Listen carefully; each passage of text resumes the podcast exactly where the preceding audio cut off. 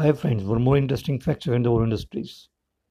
राहुल देव बर्मन एक ऐसा music director जो डिफरेंट टाइप के साउंड निकालने के लिए मशहूर था। उन्होंने फिल्म खुशबू का गाना ओ माधीरे अपना किनारा की धुन